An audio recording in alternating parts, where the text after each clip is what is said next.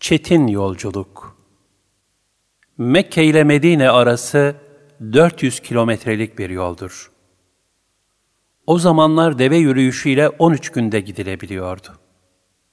Yollar uzun, hava sıcak, kumlar alev alevdi. Ve mübarek kafile 24 saat hiç durmadan yollarına devam etti.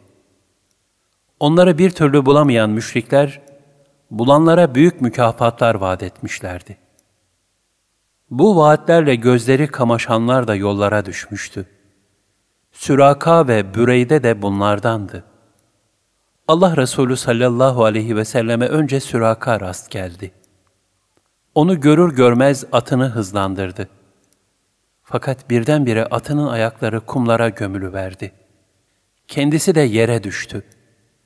Ne kadar uğraştıysa, kumdan çıkmaya ve Peygamber sallallahu aleyhi ve selleme doğru ilerlemeye muktedir olamadı. Bir hayli uğraştıktan sonra aklı başına geldi. Nadim oldu. Allah Resulü sallallahu aleyhi ve sellemin affına iltica etti. Hazreti Peygamber de dua buyurdular. Bu dua bereketiyle Süraka'nın atı kumlardan kurtuldu. Bu mucizeyi gören Süraka'nın o anda kalp alemi değişti ve Resulullah sallallahu aleyhi ve selleme samimi bir dost verdi. Kafilenin yerini gizli tutmak niyetiyle geri döndü. O tarafa gelenleri de geri çevirdi. Kulaklarında Allah Resulü sallallahu aleyhi ve sellemin müjdesi çınlıyordu. Ey Süraka!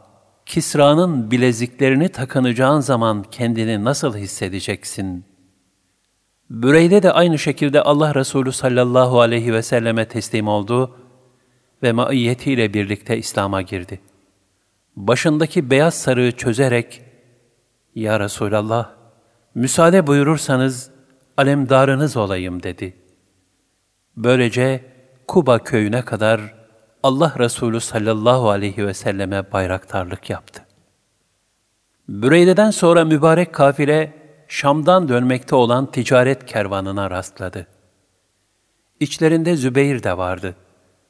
Zübeyir Resulullah sallallahu aleyhi ve selleme ve Hazreti Ebu Bekir'e beyaz maşlahlar giydirdi.''